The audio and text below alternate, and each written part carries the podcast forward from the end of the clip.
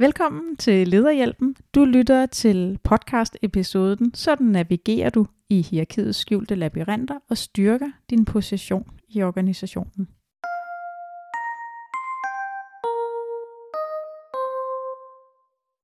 Mit navn er Gita Maja Laguarda, og overfor mig der står Ane Jæresborg, og vi skal i dag tale om dig og din hjerne, og hvordan din hjerne fungerer og arbejder ubevidst øh, mens du går på arbejde.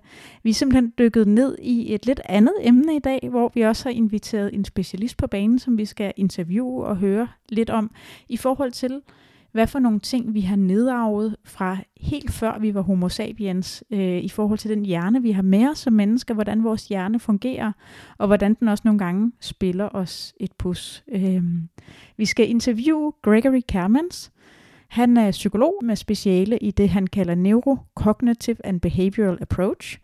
Øh, altså noget om, hvordan hjernen fungerer, og hvad for nogle dele af hjernen, som der påvirker vores adfærd. Og øh, det betyder også, at noget af podcasten i dag, den kommer til at være på engelsk. Øh, han taler heldigvis dejligt, tydeligt og langsomt, så øh, vi har en idé om, at de fleste af os godt kan være med. Øh, men altså, det handler om i dag for dig at komme til at forstå, magten og magtdynamikkerne, der foregår på din arbejdsplads, og øh, også blive lidt opmærksom på, hvad er det egentlig, der sker, når vi taler om det, der hedder dominans og submissiveness. Det kommer vi ind på lige om lidt. Øh, og hele formålet med det her, det er at gøre dig klogere, at du forstår mere, øh, og at du så også på den måde lærer bedre at øh, se og opdage de ting, der foregår, og også at navigere i det.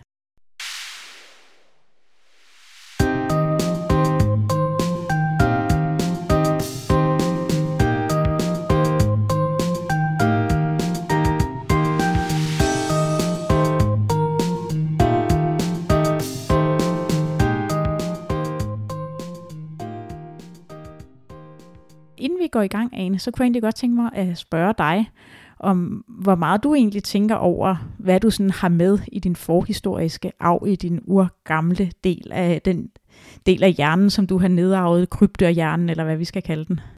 Ja, det skal jo være ærlig at sige, det gør jeg stort set aldrig. Men en gang imellem, så, øh, så stopper jeg alligevel op og reflekterer over noget af det, fordi der er faktisk rigtig meget spændende stof gemt i det. Og det er jo også en af grundene til, at vi har taget det op her, fordi vi kan se, at nogle af de ting, vi har med os, som er kodet i os, de påvirker utrolig meget den måde, vi agerer på i, i vores hverdag, de relationer, vi har i de forskellige sammenhænge, både som leder, men også, også som medarbejder, og også i privatlivet for den sags skyld.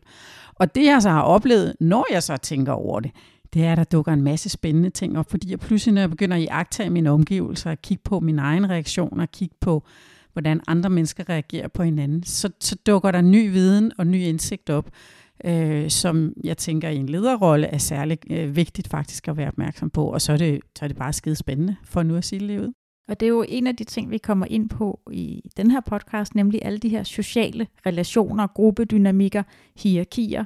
Både sådan det rigtige hierarki, men faktisk endnu mere interessant, det, øh, det stiltigende eller ubeskrevet det hierarki, det uformelle hierarki, hierarki ja. det er et helt, helt ja. rigtigt ord, øh, hvor at at, at det, det bare er Susanne fra køkkenet, der bestemmer, fordi at øh, der ikke er nogen, der tør sige hende imod. Altså, der er, der er sådan et ord, det er sikkert lidt gammeldags, der hedder den grå eminence, som er et udtryk for en person i en afdeling, som ikke har noget formelt øh, magt eller ansvar eller noget, men bare alligevel er den, som har utrolig meget magt, når det kommer til realiteterne. Og det der med at kunne se de der dynamikker, øh, der ligger rigtig meget godt stof øh, gemt i det. Vi skal øh, møde Gregory Kermans. Som jeg sagde, så er han psykolog, og han arbejder med nogle af de her ting. Han er ikke ledelsesspecialist, så han arbejder lidt bredere, og kommer sikkert også til at tale lidt om øh, børneopdragelse og den fase af livet, og hvordan den påvirker os. Han kommer langt omkring. ja. Og øh, vi har både den her episode, og så har vi jo også næste episode. Så den her episode, den kommer til at handle om, hvordan tingene foregår, labyrinterne, hierarkiets labyrinter på, øh, på din arbejdsplads. Den kommer til at gøre dig i stand til at se de ting, du måske ellers ikke før har lagt mærke til, at forstå det og reagere på det også. Og øh, du kommer også til at få nogle idéer om, øh, måske lidt mere, hvad er det egentlig, der gør, at du har en god dag eller en dårlig dag på arbejdet? Hvordan påvirker det dig? Ja, og så også, altså en af grundene til, at vi også synes, at det her er interessant, det er, fordi det spiller en kæmpe stor rolle for den kultur, som der er i en organisation, eller i en virksomhed, eller i et team. øh, at de her, hvordan de her dynamikker og hvordan de her ting, de spiller ind. Og det er jo lige præcis noget af det, som vi synes er så spændende, det er det her med, hvordan kulturen er i en organisation. Og også det her, som vi taler rigtig meget om for tiden, som handler om psykologisk tryghed. Det har i virkeligheden også sin klangbund i, øh, i det, som vi kommer til at tale om i dag. Lige præcis. Og episode 2 efterfølgende, den kommer til at handle endnu mere om dig som lytter. Den kommer til at stille skarp på, øh, hvor du er henne i forhold til de ting, vi snakker om i dag. Altså, hvor dominant er du, hvor, hvor er du henne i hierarkiet på arbejdet, og måske endnu mere vigtigt, hvordan kan du rykke dig, og hvad for nogle ting kan du gøre. Men det er altså først i næste episode, at vi kigger ind i det. Nu og her, der skal vi lige sige hej til Gregory Kermans og høre, hvem han er. Hi, my name is Gregory. I'm the founder of the Brain Academy. We founded the Brain Academy in 2014, and ever since we've been growing. So, our main aim is to make brain science accessible to, to everybody. Uh, and well, ever since we've grown, we have now over 400,000 people worldwide who have followed our online classes. Um, we have been featured in in magazines and, and websites like um, like like entrepreneur um, the economist cnn things like that. Personally i gave two tedx's as well. Uh, we won several awards for the last three years in a row. We won several awards. So all that is is really great and encouraging us to do even more of the same like spreading the word about the importance of of knowing your brain, knowing how it functions and it impacts it has on our behavior, but also on the people around us. And so, uh, yeah, that's why I'm here as well today to, to talk about leadership we're going to talk about today. So, really looking forward to that.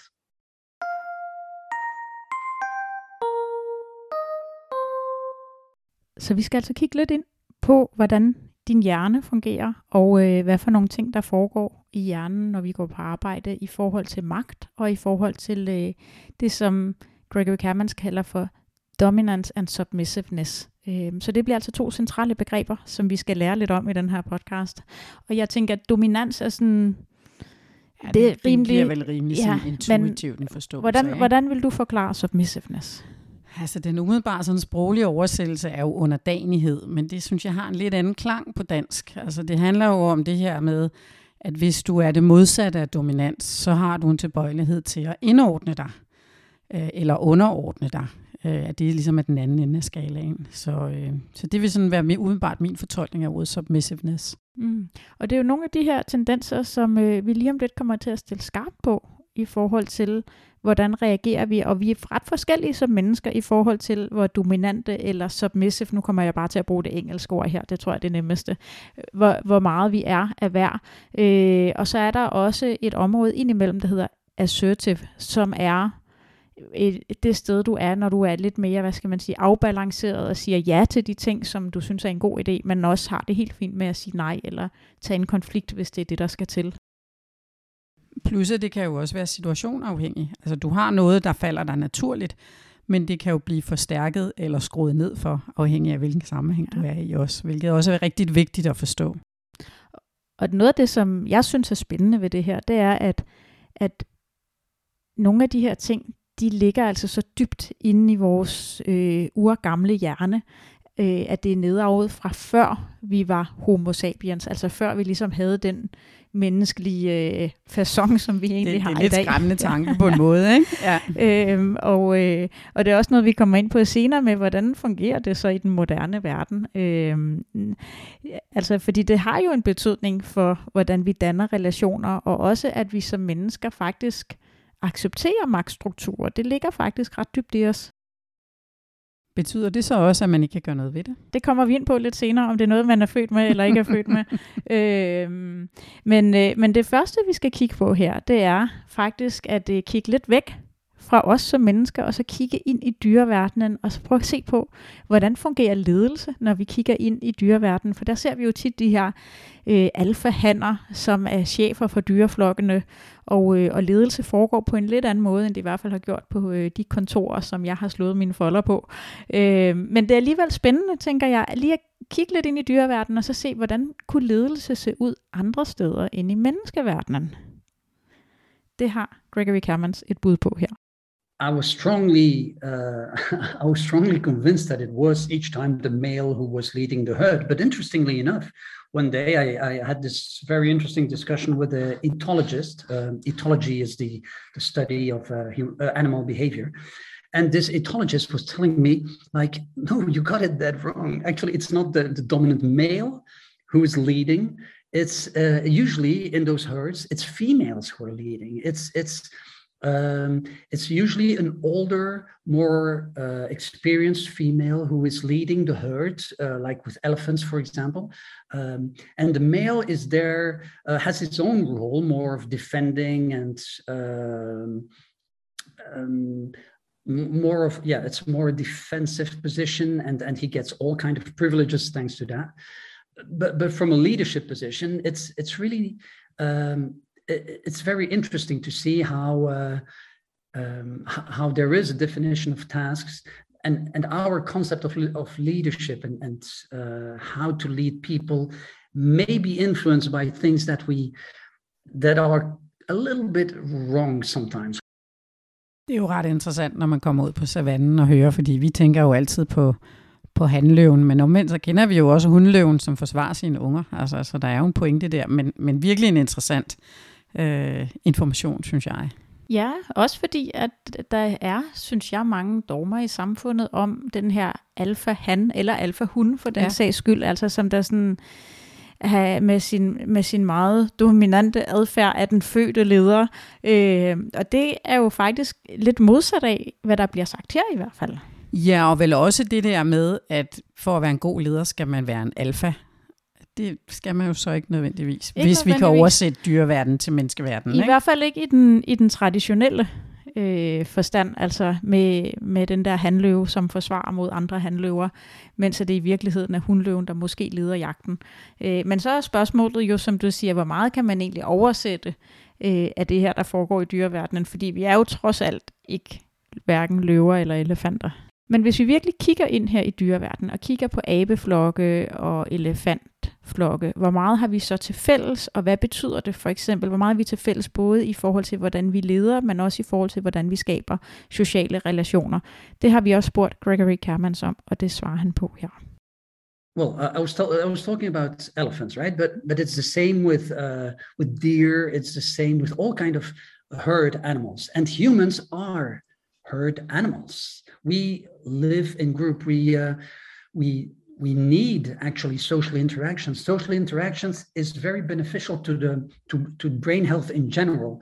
So we uh, studies have established that um, th- that the one of the the core pillars of brain health is this social interactions but not just with anybody but with people we uh, we trust in and we have a, a, a bond with anyway um, it leads me a little far out so th- what's happening here with um, um, with the position and hierarchy is that within our brain we, we see that we still have the, these rem- remnants of when we were really roaming the earth uh, much more animal-like and, and less in our uh, modern society. And, and, and we can still see in evolutionary terms, in a more uh, primitive or primal parts of our brain, we can still see those structures who are um, who are dictating the, the pace of, of, of this dynamic of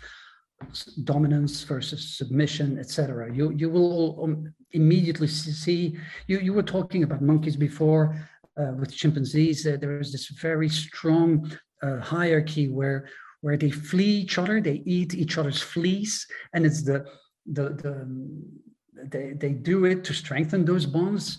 Um, uh, Frank de Waal, he is a, a Dutch primatologist who wrote fascinating books about uh, how primates social interaction is really so close to human interaction. Well we, we don't fleece each other but we do all kind of other things that also strengthen these bonds.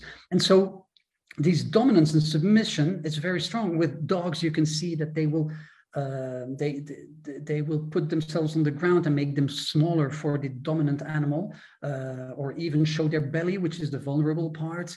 You can see this kind of behavior all over the animal kingdom.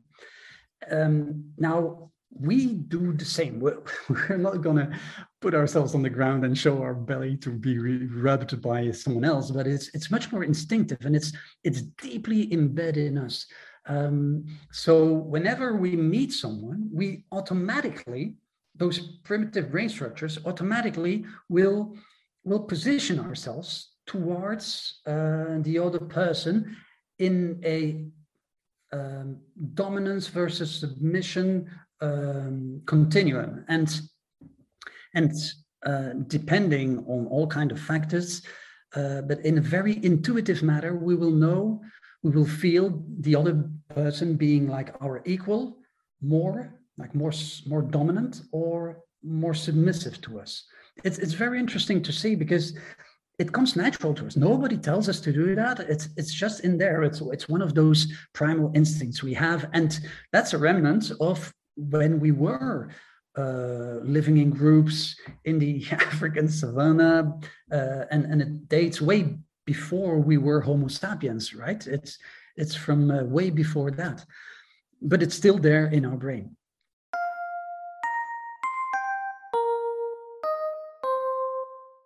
Jeg synes jo, det er rigtig interessant, det han fortæller. Altså for det første får han nogle lidt sjove billeder af, at vi kaster os ned på gulvet på kontoret og viser maven frem, eller at vi sidder og plukker lopper af hinanden i kantinen, eller hvad. Altså, det er jo slet ikke der, vi er. Men jeg hæfter mig ved nogle, nogle ting, han nævner. Han nævner om det her med behovet for at bonde til andre, altså at have relationer til andre mennesker. Og det her med tillid. Og det er jo fuldstændig centralt, når vi snakker ledelse, at det at kunne formå at opnå andres tillid, det er en fuldstændig grundforudsætning for at kunne fungere som leder. Så hvis ikke du kan det, så bliver det rigtig, rigtig svært. Og, og det er jo interessant at vide, at det ligger jo det ligger så dybt i os øh, som, som vigtige elementer, at, øh, at vi skal, øh, skal have opmærksomheden på det. Og så tænker jeg jo også, at der er jo de her loppekoder og vise mavekoder. Det er jo ligesom koden på savannen øh, eller, eller i dyreflokkene. Men på samme måde findes der jo i i menneskehierarkier, i virksomheder, i organisationer, der findes de koder jo også. De ser bare ud på en anden måde. Og det handler jo også om, at du som leder egentlig begynder at kunne se de koder, der findes, fordi det gør jo, at du vil forstå nogle sammenhæng på en helt anden måde. Det vil give nogle meget bedre forudsætninger for dig i forhold til at forstå, hvordan du kan yde indflydelse på andre mennesker og, øh, og arbejde med de relationer, du har, som er vigtige for dig. Det var sådan lige min top of mind. Ja, og det er, jo, det er jo lige præcis det, den her podcast handler om, og, og grunden til, at vi har sat den i søen og faktisk brugt en del arbejde på at, øh, at også finde en, der kunne fortælle os nogle ting om det her. Fordi i det øjeblik, at du lærer at afkode nogle af de her ting, så står du langt stærkere på dit arbejde. Øh, du står langt stærkere i forhold til at forstå, hvad er det egentlig, der foregår, øh, som man måske ikke lige sætter ord på, at forstå din egen reaktion, men måske også forstå, hvorfor andre mennesker også nogle gange kan reagere ganske voldsomt på noget, hvor du tænker, det var da egentlig mærkeligt, at han blev så sur over det, eller at hun begyndte at græde over det. Så der kan være nogle ting her, det er ikke et forklaring på alt, men der kan være nogle ting, som kan være forklaret med nogle af de her dynamikker, som vi ellers ikke snakker så meget om. Og jeg vil ikke sige, det er tabubelagt i Danmark, men vi har jo sådan lidt en selvopfattelse af, at at det er meget lige, og sådan noget, alt er frivilligt, og det er frivilligt, jeg går på arbejde, fordi jeg godt kan lide det, og så videre, og så videre.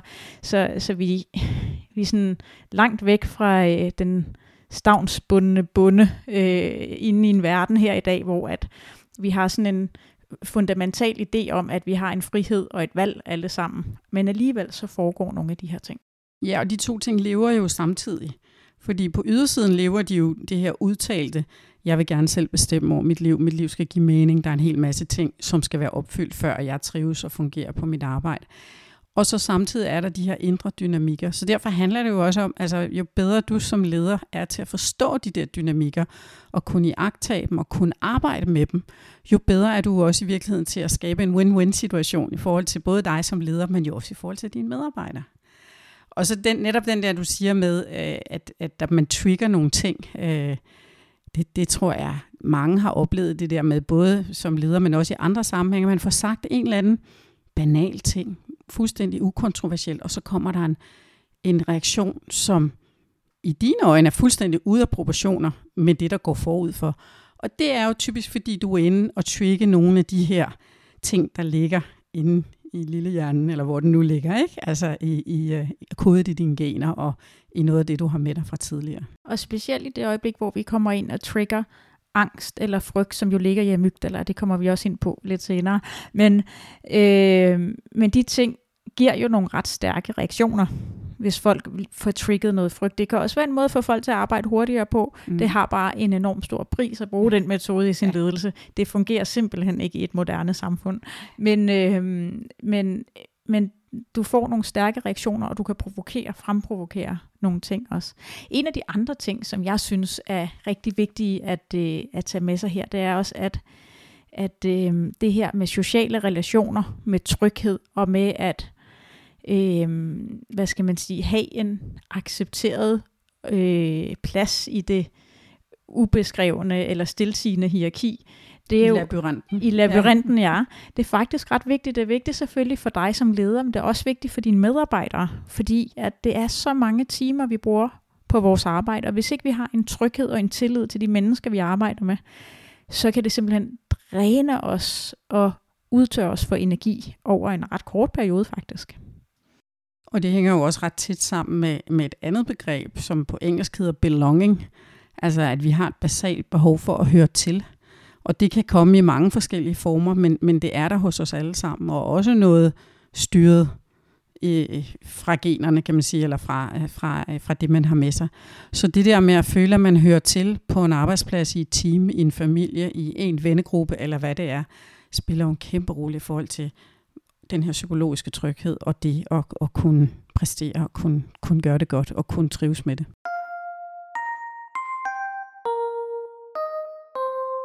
En af de ting, som jeg blev mærke i, han siger her, det er, at mange af de her ting, de sker ret hurtigt, og uden man tænker så meget over det. Når du møder et andet menneske, så allerede i førstehåndsindtrykket, der danner du dig de egentlig... De berømte fire sekunder. ja, der danner du dig et billede af, hvordan du ranker øh, på godt danglish her, dansk-engelsk, øh, hvordan du ranker magtmæssigt i forhold til det menneske. Ja. Det synes jeg faktisk, det er ikke noget, jeg selv har tænkt, og jeg ved godt det her med, at vi danner et førstehåndsindtryk hurtigt, ja. men det vil ligesom, ligesom også ubevidst gå ind og positionere os magtmæssigt i forhold til det her nye menneske. Det er faktisk lidt nyt for mig. Og det er jo også det, sådan noget som kropssprog for eksempel spiller en rolle. Altså hvor du har mulighed for aktivt at bruge dit kropssprog til at påvirke, hvordan du bliver oplevet i de her første fire sekunder også. Ikke? Og også den der magtbalance, hvis man kan kalde den det. Ikke? Og en lille øvelse, som du kan tage med dig her, når du er færdig med at lytte podcasten og vender tilbage til, øh, til dit normale arbejde. Det er, ja, øh, det er at øh, prøve at kigge lidt, altså både, både at kigge på eksisterende relationer, men også prøve at kigge på, når du eller når andre mennesker møder nye relationer. Øh, og så prøve at lægge mærke til, Øh, om du kan få øje på nogle af de her magtstrukturer, og hvordan de fungerer. Ikke fordi du nødvendigvis skal gøre noget ved det, men bare det her med lige at iagtage det og prøve at afkode, hvad er det egentlig, at der er i spil her. Jeg har en, øh, en sjov historie, jeg ved ikke om den er sjov, øh, den var nok mest sådan lidt finurlig og, og ubehagelig efter, men, men jeg, øh, for mange år siden, der var jeg, arbejdede jeg for et amerikansk selskab, og så var jeg inviteret til en middag, hvor at øh, vi skal på restaurant, og vi er en større gruppe, og der er Øh, jeg kommer til at sidde ved siden af en, jeg ikke rigtig kender. Han er fra det amerikanske kontor. Vi snakker fint sammen hele aftenen, og det er sådan set meget hyggeligt. Og øh, da jeg så kommer ud fra restauranten, der forstår jeg, at han er sådan en type corporate president, jeg simpelthen har siddet ved siden af. Og der har jeg totalt fejltolket, hvad skal man sige, hans position i hierarkiet. For jeg har tænkt, vi er da sådan meget lige, så jeg kan godt sidde og snakke om hvad som helst. Og det er ikke fordi, der sådan er noget, der gik galt der. Øh, men det, jeg kan huske, det var, at jeg sådan blev helt svigt, da jeg fandt ud af, hvad man egentlig var, og sådan begyndte at tænke på, åh nej, og hvad har jeg sagt, og har jeg sagt noget, der er forkert, og, øhm, og jeg prøvede sådan at genskabe nogle af de samtaler, vi har haft inde i hovedet. Åh oh, nej, har jeg, nu, nu har jeg nu siddet og sagt, at ham koncernchefen er et fjols, ikke? Ja. Og, øhm, og egentlig så er det jo åndssvagt, ikke? Altså, men, men når så vi får det her information med magtstrukturer og og hvad skal man sige, roller i hierarkiet, så kan jeg faktisk lige pludselig forstå, hvorfor er det, jeg reagerer. Og det er det jo fordi, at normalt ville jeg have haft en anden opmærksomhed på, hvad jeg sagde, hvis jeg vidste, at jeg talte til min chef, chef, chef, chef. Men det er jo kvæg det formelle organisatoriske hierarki. Ja. Og jo ikke kvæg hans øh, adfærd, eller udtryk, eller påvirkning. Altså der er han jo i virkeligheden, fordi han er den, han er, så har han dekoblet lidt den der formelle hierarki. Ja, han var meget afslappet. Han Ja, var stille og rolig. Øh, og så derfor har du simpelthen ikke opfattet ham som sådan. Øh, og det er jo virkelig interessant, for det er jo det der spændingsfelt, hvor, hvor det formelle og det uformelle møder hinanden, og pludselig giver nogle utilsigtede øh, oplevelser i virkeligheden, men, men jo ret sjov, ikke? Jo jo, og der skete ingenting, men, men jeg tror egentlig, det jeg sådan stussede mest over, var min egen efterfølgende ja. stress i det her. Ja. Fordi jeg jo ikke selv tænker, at jeg er sådan en, der bliver påvirket af magt og hierarkier. Men så, så er jeg det måske alligevel. Ja, og prøv at forestille dig, hvad der ville være sket, hvis du havde øh, lige været ude og pudret næsen undervejs, og en af dine kollegaer siger, øj mand, du har fået den øverste chef til bords. Så prøv at forestille dig, når du kom ind og satte dig ved siden af ham igen. Altså, så vil, så vil kvæg din viden, så vil det jo påvirke resten af aftenen i Så vil jeg virkeligheden. være musestille. Ja, det tror jeg nu ikke, du ville. Men, men, men altså, det vil være anderledes i hvert fald, end hvis du først øh, fik det, eller som nu, hvor du fik det at vide bagefter. Ikke? Ja. Har du nogensinde prøvet sådan at blive stresset eller få sved på panden, når du skulle, hvad skal man sige, hvis du skulle præsentere eller tale med nogen, der var højere end dig i hierarkiet? Ja, øh, altså det har jeg helt klart. Øhm, jeg er ikke særlig autoritetstro af natur. Der er sådan en lille rebel, måske nogen vil sige en stor rebel gemt nede i maven på mig. Men, men det betyder jeg ikke, at i sammenhængen, hvor der er rigtig meget på spil, har været meget bevidst om øh, at skulle præstere. Altså jeg har sådan en, en tro på, at man præsterer allerbedst, når der er en lille sommerfugl, der flakser i maven. Den må ikke være så stor, at den vælter en om kul, men den er god, fordi den gør, at man bliver skarp. Men, men jo helt klart, altså øh, stor forskel på, i hvilken sammenhæng. Tidligt i mit lederjob, der var det faktisk mere stressende for mig at skulle gøre det i forhold til medarbejderne, end i forhold til opad til systemet. Interessant, ja. Øhm, og, og det er jo meget forskelligt, hvordan man har det med det. Altså det har i virkeligheden altid udfordret mig mere, end at skulle gå ind på bestyrelsesmøde, eller hvad det nu måtte være. Så er det ændret sig over tid, fordi jeg blev ældre og lærte nogle ting og fik noget erfaring, men, men i, i starten var det faktisk det, jeg synes, det var det, jeg synes, det var sværest. Men det er jo også en spændende vinkel lige at kigge på samme øh, emne på, at sige, jamen, det, du, har, du har som leder en position, og så har du nogen omkring dig, der måske har mere magt, eller bare mere dominante, end, end du er. Øh, men samtidig så har du også, Eller hvor jeg følte, der var mere på spil. eller det er, øh, samtidig så har du også en række medarbejdere, eller lederkollegers medarbejdere, altså nogen, der organisatorisk sidder et sted, hvor du har mere magt end dem, formel magt. Mhm. I, og, og der skal du også som leder være opmærksom på at håndtere det øh, på den rigtige måde. Altså, og, og man skal jo heller ikke blive bange for magten. Du må aldrig blive, hvad skal man sige, konfliktsky eller ikke løse de ting, der nu engang skal løses, fordi du har både ledelses øh, ret og ledelsespligt til at tage En nogle beslutninger. Ja. Øhm, men, men, øh, men der er også mange gange, hvor at de her magtdynamikker spiller lidt et pus, uden det faktisk er særlig gavnligt. Det får mig til at tænke på øh, noget, som jeg faktisk har oplevet mange gange gennem årene. Medarbejdere, som jeg har oplevet som dygtige, samarbejdsvillige, positive, vi finder en løsningagtig øh, i øjenhøjde og alle de her gode ting. Og så pludselig så hører jeg frem andre steder, at de i forhold til nogen, der har været deres sideordnet, eller måske længere nede i organisationen, har været virkelig ubehagelige og meget... Øh, øh, meget anderledes end det billede, jeg havde af dem. Og, og det lærte i hvert fald mig, altså at sige, jeg har en oplevelse, men det betyder ikke, at den person ikke kan være anderledes i andre sammenhænge. Derfor betyder kontekst og relation jo rigtig meget. Øh, specielt hvis man sidder i en position, øh, hvor man har stjerner på skuldrene, så er der nogle gange filter på den måde, som, som folk opfører, fatter det, eller opfører sig på, fordi jeg netop sidder i en magtfuld position. Og det gør du, når du leder. Så er du udstyret med magt.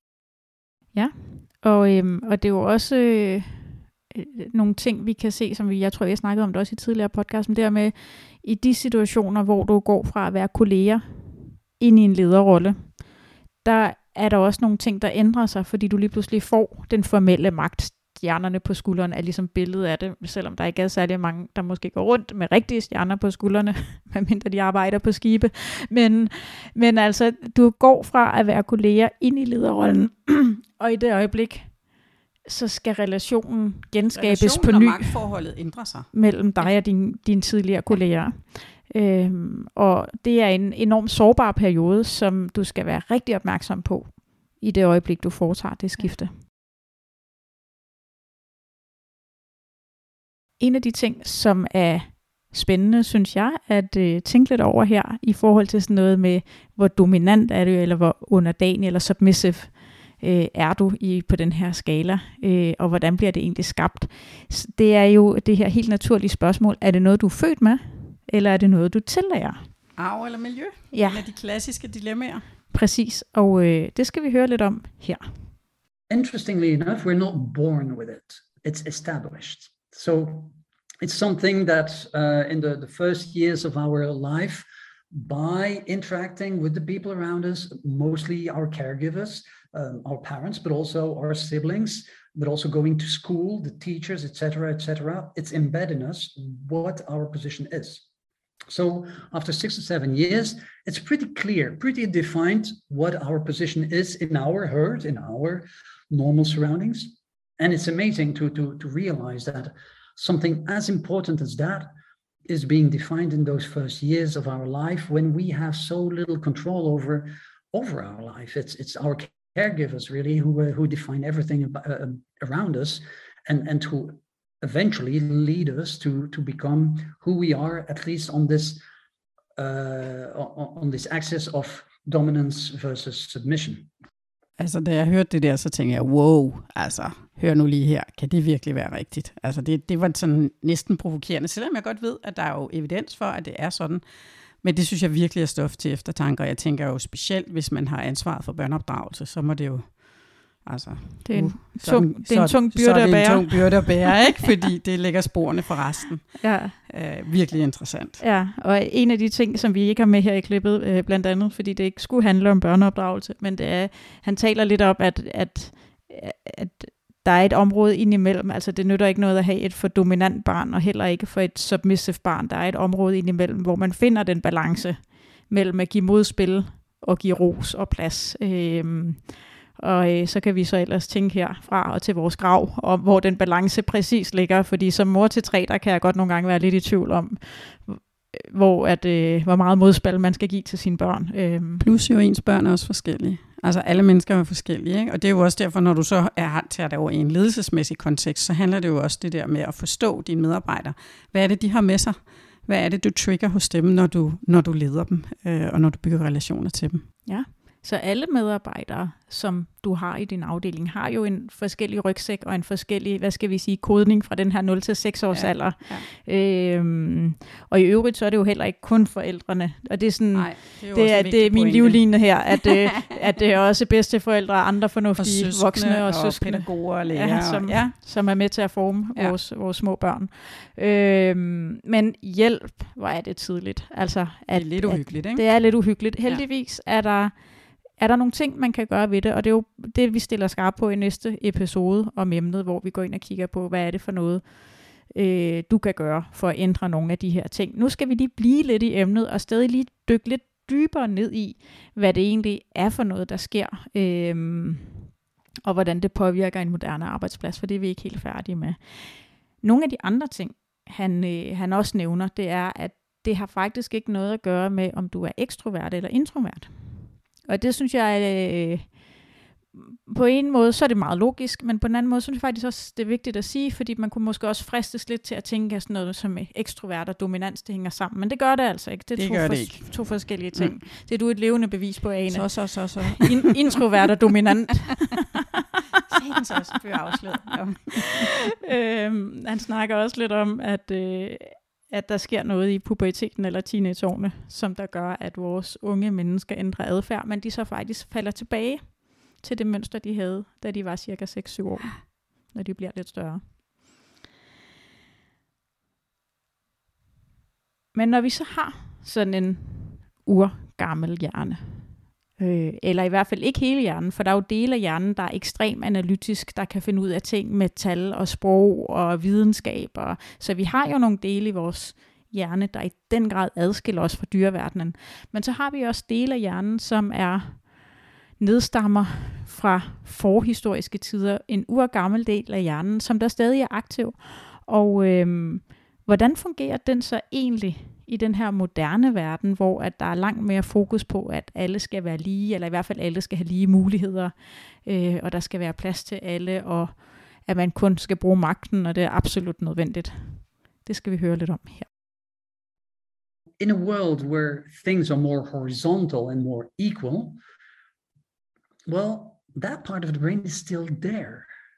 And um, it is still active. If, if you if you're not careful, it is so easy to jump back into it because it is because it's, it's such an inherent part of who we are and how we operate. And I'm going to give a couple of examples here because, yeah, maybe I explained things a little too theoretically here, but in the neurocognitive and behavioral approach, that's the, uh, the, the, the, the approach I use in, uh, in my work.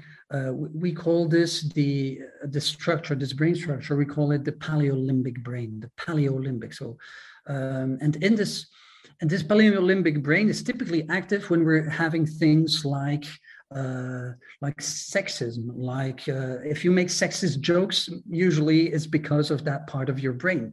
Um, when you bully someone at school, if your kids are getting bullied, it's because that other kid, because of course your kid would never bully another one. It's always the other kid. So if you if the other kid is bullying your kid, it's because that part of the brain, that paleolimbic brain, switches on. Um, it's it has to do with uh, you see each time there is like a um, a power struggle going on right? Um, when um, and and typically in an organization with a lot of hierarchy this hierarchy actually reinforces and and like almost gives a green light to use that part of your brain, which is definitely not a good thing to do. There, there are very few exceptions, but mostly, in most cases, that polylimbic brain is um, is cause for a lot of pain and hurt and, and, misconceptions. Um, you know, it active, part of this polylimbic brain is the limbic amygdala. The limbic amygdala is uh, is a center for fear and aggression in our brain. So fear and aggression gets activated. Um, yeah, when that gets activated, we we we basically deactivate the connection with our prefrontal brain, which is the most advanced, the smartest part of our brain. So basically, when the limbic amygdala gets activated, we get pretty stupid, pretty dumb, because because the smartest part gets offline. And there is a very good reason for that, because again, in evolutionary terms, 50,000 years ago, you would be in the Africa savannah. There's a lion jumping on you, and, and you need to survive. There's the limbic amygdala would activate. You would get the, the fight or flight response, the survival instinct kicking in, right? And so the fear and aggression from the limbic amygdala would be perfect to, to try to survive and, uh, and, and live another day. The problem is we still have the limbic amygdala activating and there are no lions anymore or wolves or bears or anything. And we still get stupid and we still say stupid things and we still try to dominate the other people. Um, and it's it's just an in many ways the limbic amygdala and that way of responding to to to stress to a perceived threat to to whatever we we end up in a um, in a position where that is basically obsolete. There's no real reason to be like that anymore. We're in a modern society, uh, and there is no reason to be to be like that with each other, and still we are. So, um, and it's insidious. It, it it it gets into very little things from every day.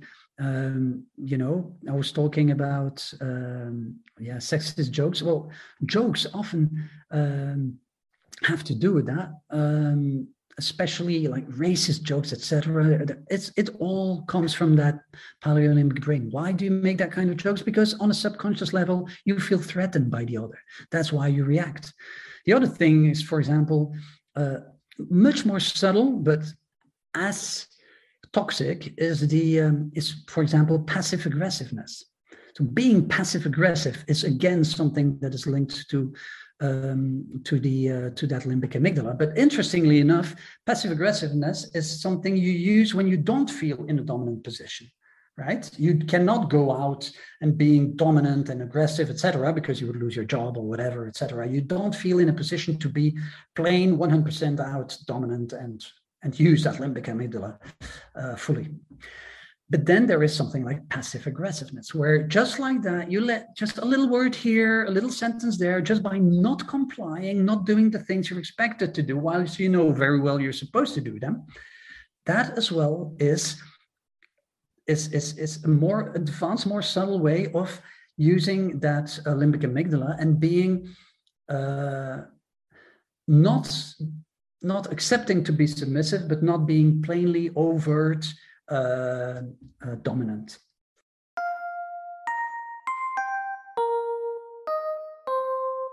Jeg synes, når han taler om det her med passive aggressiveness, altså som man kunne oversætte til sådan lidt mere dagligdagsbrug, siger, når folk går rundt og pisser i krone, for at sige det lige ud. Det er jo ofte et udtryk for, at, øh, at man ikke har det godt.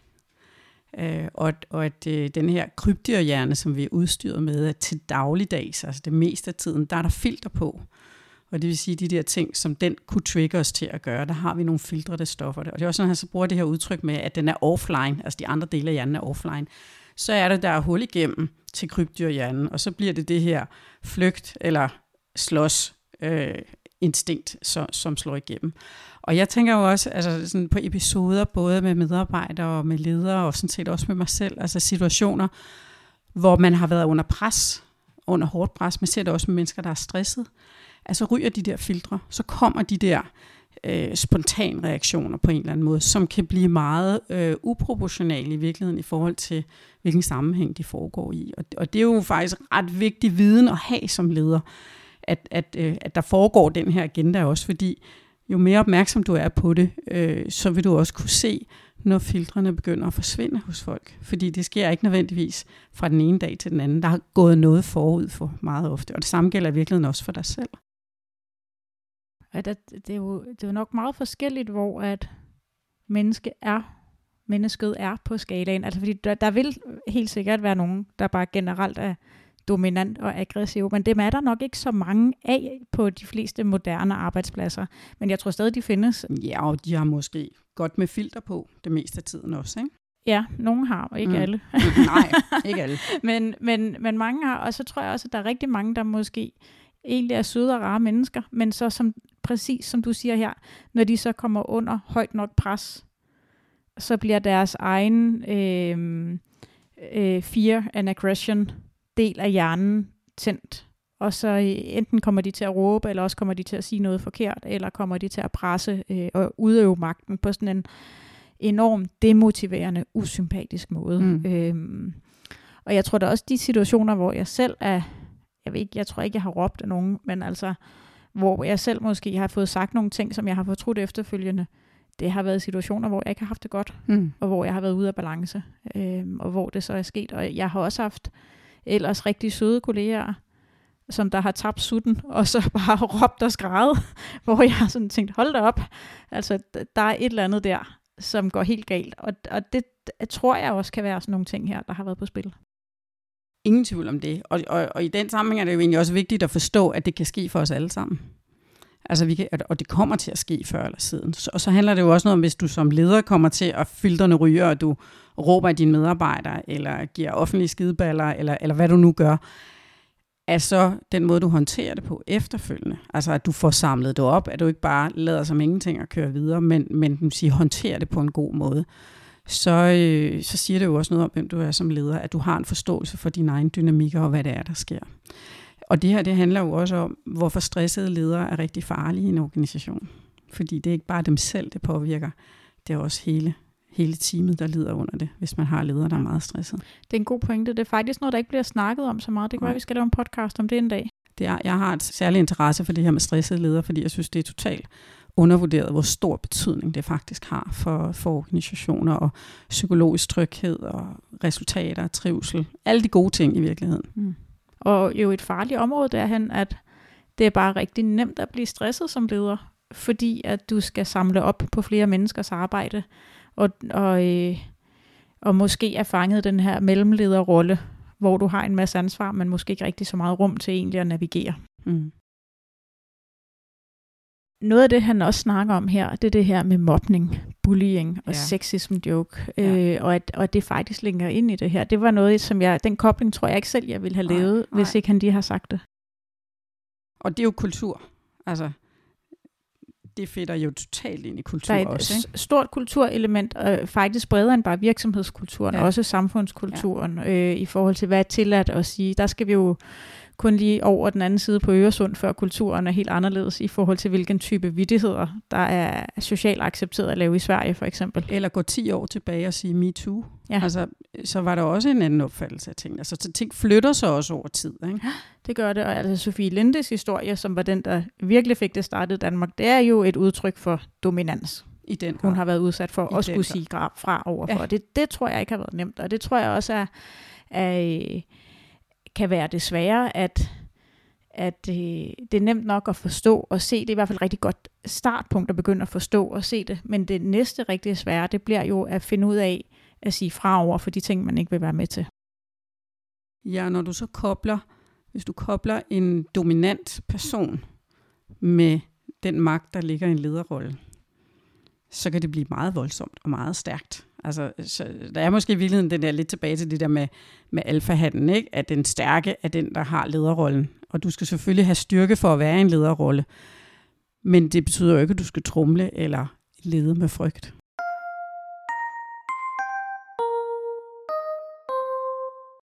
Jeg talte talt med en leder. Hun havde en leder, som igennem nogle år havde søndebukke på skift øh, hvor at det simpelthen var på skift, at de blev hængt ud, de forskellige ledere i den ledergruppe, og fik skylden for forskellige ting. Øh, og det ligesom var lederens måde, måske også at positionere sig på. Øh, og, øh, og det var noget, som der virkelig, hvad skal man sige, trak tænder ud og førte til jobskifte i sidste ende, fordi det simpelthen var umuligt at arbejde under. Det er jo også sådan en klassisk del af hersk, ikke? Del og hersk og mm. søndebuk. Altså det er nogle af de ting i hvert fald, som kan være godt at holde øje med og reagere på, og måske også, hvis, hvis du virkelig er fanget et sted, hvor at du ikke kan ændre det, så måske finde en ny chef, som er lidt bedre. Det er rigtig vigtigt, øh, også fordi det er en glidebane, du kan være på. Hvis du har en chef, som, øh, som ikke er god for dig, så, øh, så kommer det til at nedbryde dig. Det tager lang tid. En glidebane, det sker langsomt, men tegnene kommer. Så lær også at lytte til dig selv og være opmærksom på dem. Hvis man skal kigge, nu snakkede vi lige, nævnte vi lige kort Sverige, men vi kan jo også kigge lidt til den anden side af Danmark og få øje på England, som jo har en, synes jeg, lidt mere dominant ledelseskultur. Nu har jeg arbejdet med England og haft rigtig mange rigtig søde, virkelig dejlige engelske kolleger.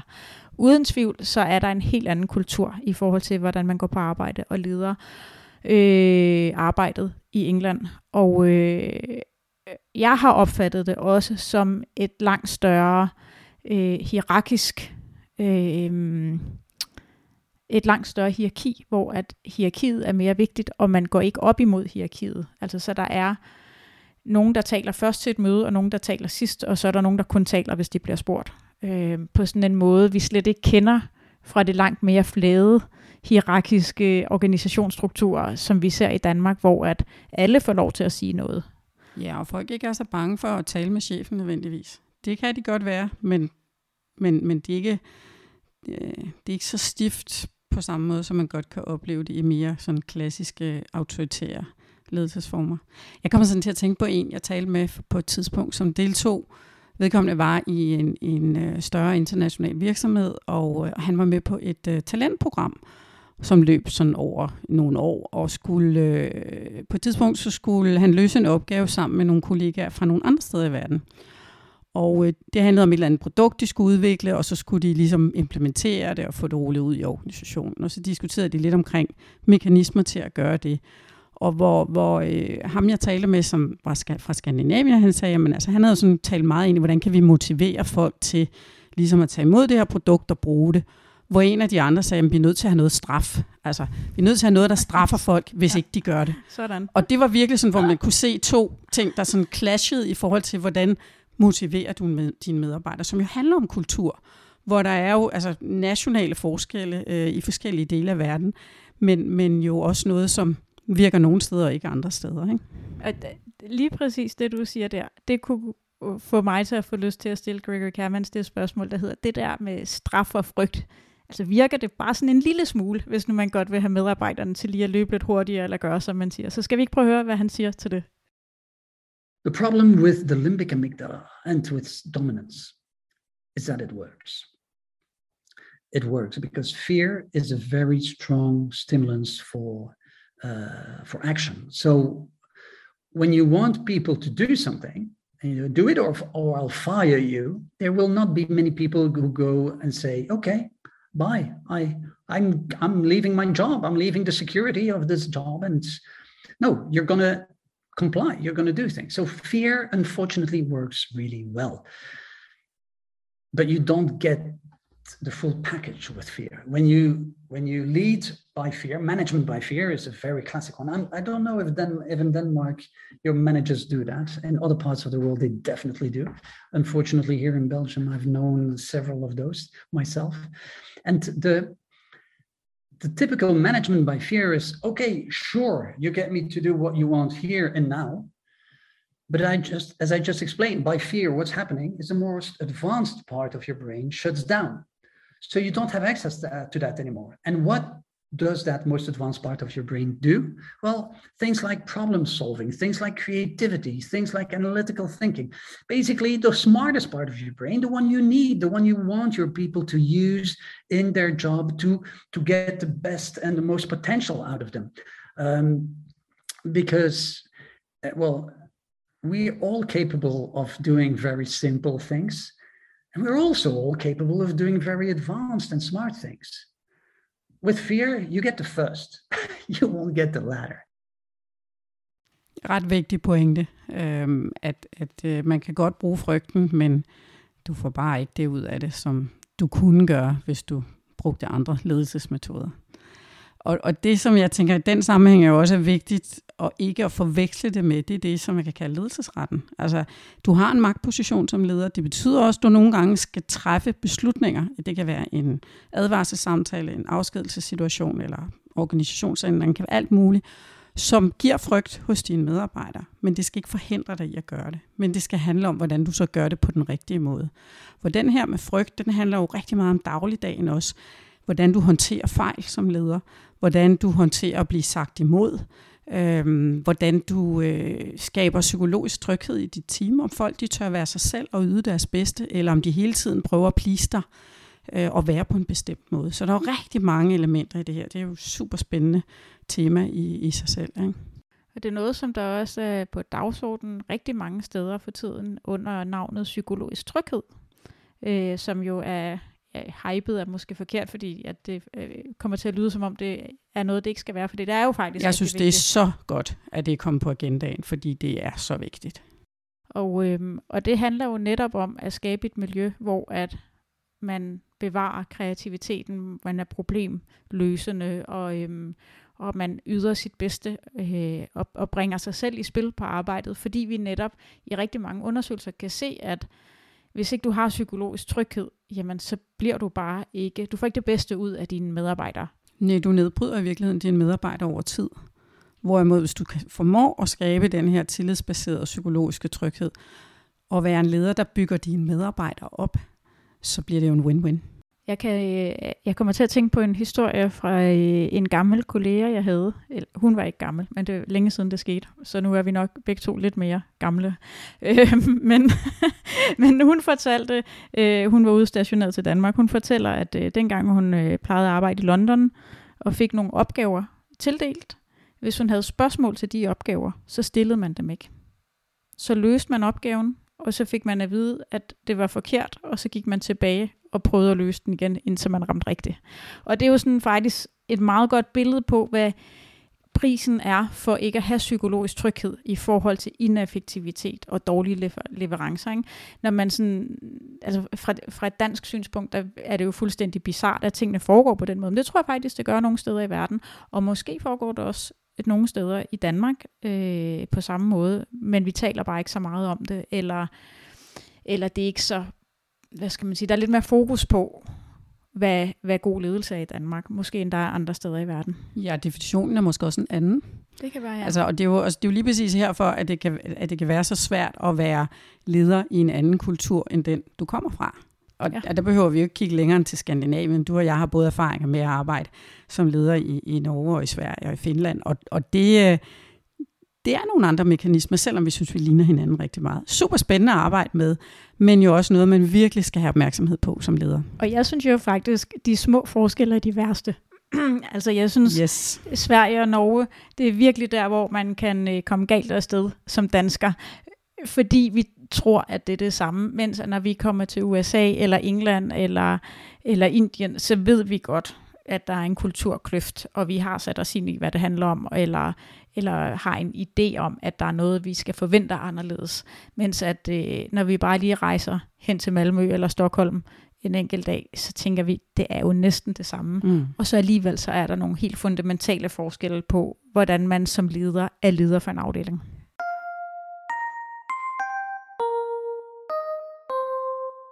Var der noget med en historie med en bager her til sidst? Ja, det var der. Vi skulle runde af med. I forhold til det her med dominant ledelse, så har vi lagt, øh, lagt hjernerne i blød og tænkt, hvad har vi af sjove historier i ærmet, hvor at vi på dansk jord har eksempler på dominant ledelse. Og øh, udover hvad der sådan har været på øh, TV2 og andre steder, som vi har hørt masser om i medierne, øh, så har jeg bare en lille sjov historie fra min egen ungdom, dengang jeg har været 13-14 år. Der fik jeg job i øh, den lokale bager, og øh, der var i den grad en øh, dominant ledelsesstil. Øh, vi mødte ind, det var sådan nogle øh, øh 36 til 12 cirka, vagter, sådan morgenvagten der lørdag søndag med kø ud på gaden, og, og øh, det foregik simpelthen på den måde, at øh, der blev råbt af os foran kunderne. Øhm, og man skulle lave meget, meget få fejl, før at enten bagermor eller bagerfar, eller bagerfruen, øh, kom ud i butikken, og så fik man simpelthen en verbal overhaling øh, foran kunderne, mens man stod og svedte.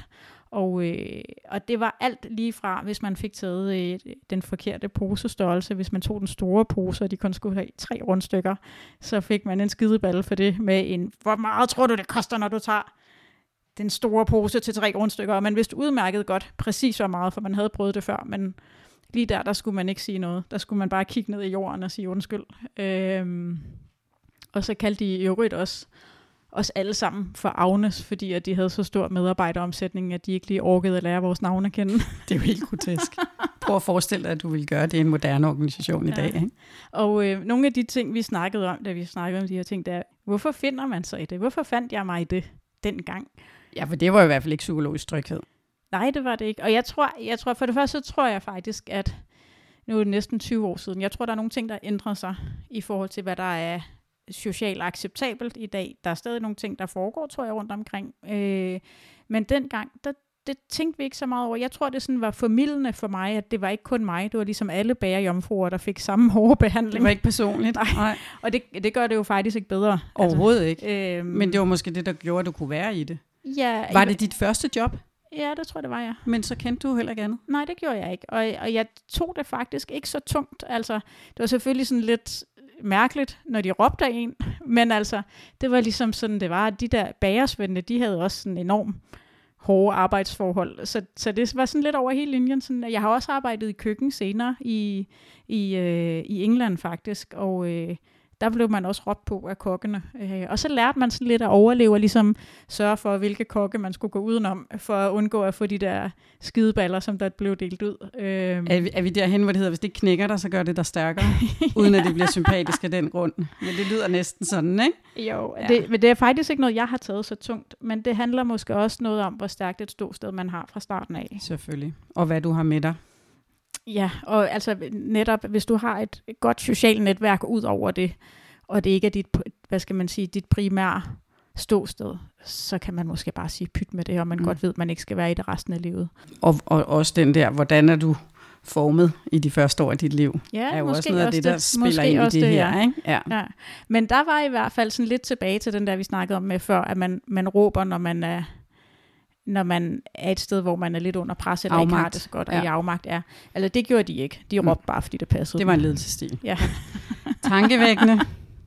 så der findes lidt af hver derude, og, øh, og øh, igen så har formålet med den her podcast været at, øh, at tale om det, vi normalt ikke taler om. At tale lidt om, hvad er det, vi har med i vores øh, krybdyr hjerne. Hvad er det, vi har med os fra øh, før vi blev homo sapiens, der ligesom stadig påvirker måden, vi indgår i sociale relationer på. Og, øh, og formålet har været at gøre dig i stand til at se nogle af de her ting og forstå nogle af de ting. Og øh, vi håber, du tager det med dig og ligesom begynder lige at løfte hovedet op og så kigge lidt rundt omkring på arbejdspladsen og på teamsmøderne og hvad du ellers sidder i. Og prøv at se, om du kan få øje på, hvordan fungerer, hvordan fungerer magten for dig på din arbejdsplads. Øh, og hvad fungerer godt, og er der nogle ting, som du skal måske være lidt ops på, fordi det slider på dig, øh, eller, eller faktisk trækker dig lidt ned.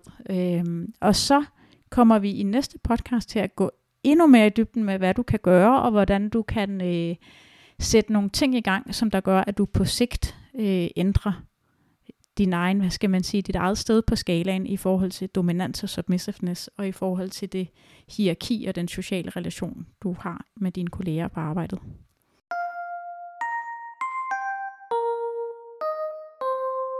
Så hvis du tænker, at øh, det kunne være interessant for dig at høre lidt om, hvordan vi kunne hjælpe dig med at arbejde med psykologisk tryghed i dit team, så vil vi foreslå, at du går ind på www.theleadingculture.dk og booker en sparringssamtale med os. Vi glæder os til at høre fra dig.